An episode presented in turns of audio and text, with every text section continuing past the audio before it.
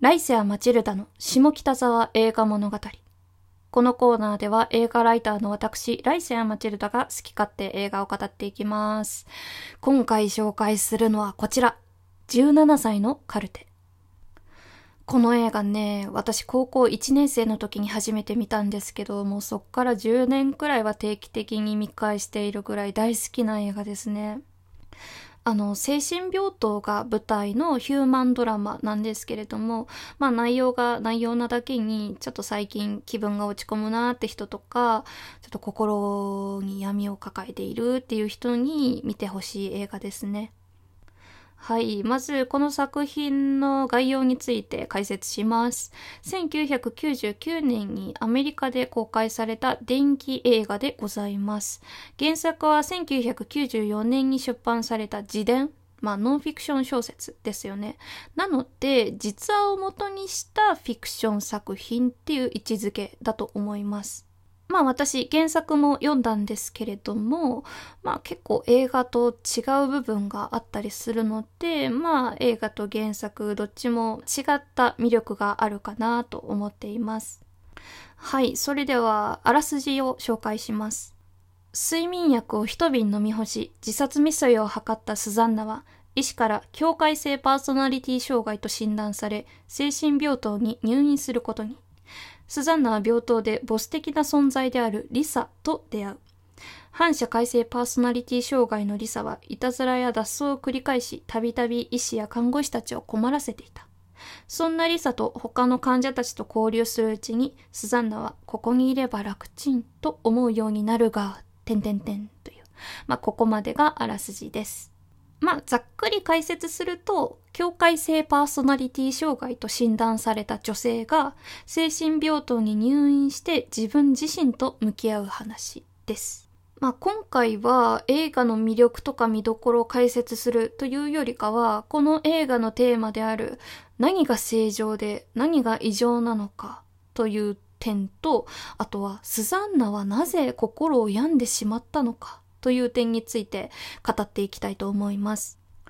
まあ、まずいろんなことを語っていく前に、境界性パーソナリティ障害とは何ぞやということで、この障害についてちょこちょこ解説していきたいと思います。まあ私はお医者さんじゃないので、この MSD マニュアルという、まあ医学マニュアルがあるんですけれども、そちらを参考にしながら、まあパーソナリティ障害の定義だとか特徴を説明していきます。はい。えー、境界性パーソナリティ障害は対人関係の不安定性及び過敏性、自己像の不安定性、極度の気分変動、並びに衝動性の広範なパターンを特徴とする。まあこれ言ってもちょっといまいちピンとこないと思うので、症状だとか特徴を説明しますね。まず、境界性パーソナリティ障害の特徴の一つとして、見捨てられ不安というものがあります。人から見捨てられることに対して異常なまでに恐怖心を抱くという特徴です。あとは人間関係がとっても不安定で、相手の理想化と低評価との間を揺れ動くっていう特徴があるんですけど、まあどういうことかというと、あなたってとっても素敵ねって言って自分から近づいてその人をすごく、すごくいい人だと思い込む。でも現実は違いますよね。なので、理想と現実が違ったら、マジ最低みたいな感じで、異常なまでに相手をこき下ろすっていう、まあそういった特徴が見られるんですね。つまり、まあ理想と現実の間を受け入れられないという、そういった特徴です。あとは自己像が不安定。うん、自分って何なんだろうって思ってしまったり、あとは衝動性がすごいっていう。まあ例えば、向こう水な運転だったり、過食だったり、安全ではない性行為だったり、あとは、お金があるのに万引きをしたりといった、そういった衝動的な行動が見られます。あとは自傷行為もあって、気分の急激な変化、その気分の上がり下がりがすごく激しいってことですね。っていうのもあったり、虚無感があったり、ちょっと怒りをコントロールできなかったり、まあそういった症状、特徴があります。境界性やパーソナリティ障害は。で、こっからはスザンナはなんで病んでしまったのかということについて話していきます。ぶっちゃけね、映画でも原作でもスザンナはなんで自分が心を病んでしまったのか、そもそも私は心を病んでいるのか、なんで私は精神病棟に入院させられたのかっていうのが分かってないんですよ、スザンナ自身が。で、主人公が分かってないんだから、私も全然最初分かんなかったんですよ。なんでスザンナ精神病棟に入れられ、入れられちゃったんだろうみたいな感じで不思議に思ってたんですけど、ちょっと後々見返して原作も読んでみたんですけど、なんとなく考察できました。主に2つ理由があります。スザンナが病んでしまった理由、その一つは時代だと思います。1960年代ってめちゃくちゃ精神医療施設の入院患者が増えた時代なんですよ。で、この時代アメリカで何が起こっていたのかというと、まあ有名な出来事ですね。ケネディ大統領の暗殺。あとはアフリカ系アメリカ人、いわゆる黒人と呼ばれる方々ですね。の公民権運動。女性解放運動。アメリカ先住民の運動などなど、本当にたくさんのことが起こった時代なんですよね。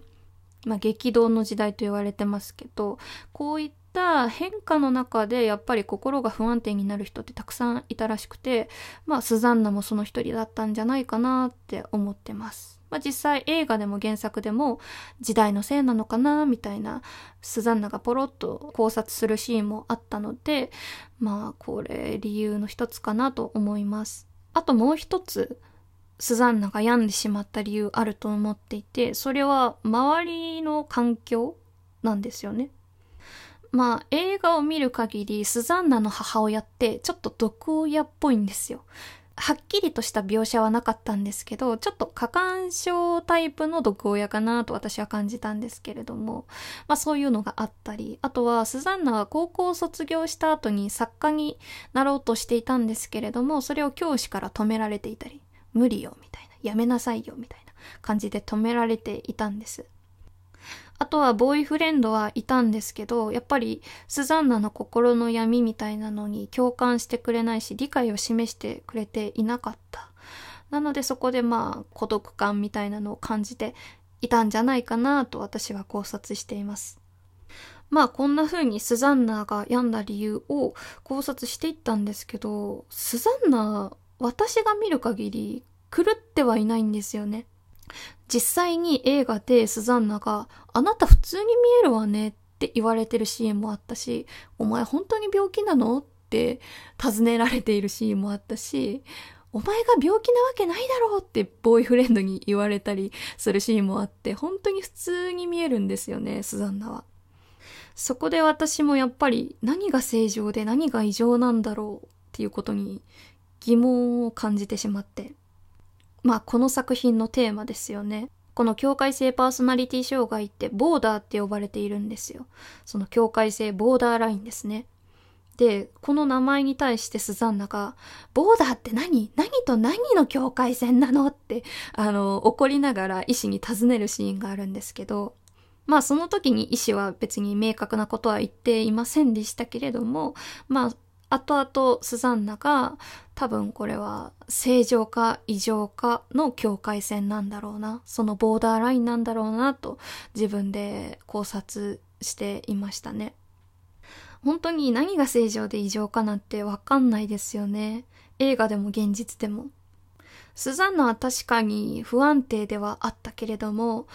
それはなんだろう。本人の気質によるものっていうのがすごく大きいからパーソナリティ障害ならではの特徴なんだけどスザンナの場合周りの環境だったり時代っていうのが大きく関係していたわけだからスザンナ自身が異常だったんじゃなくて世界の方が異常だったんじゃないかって思う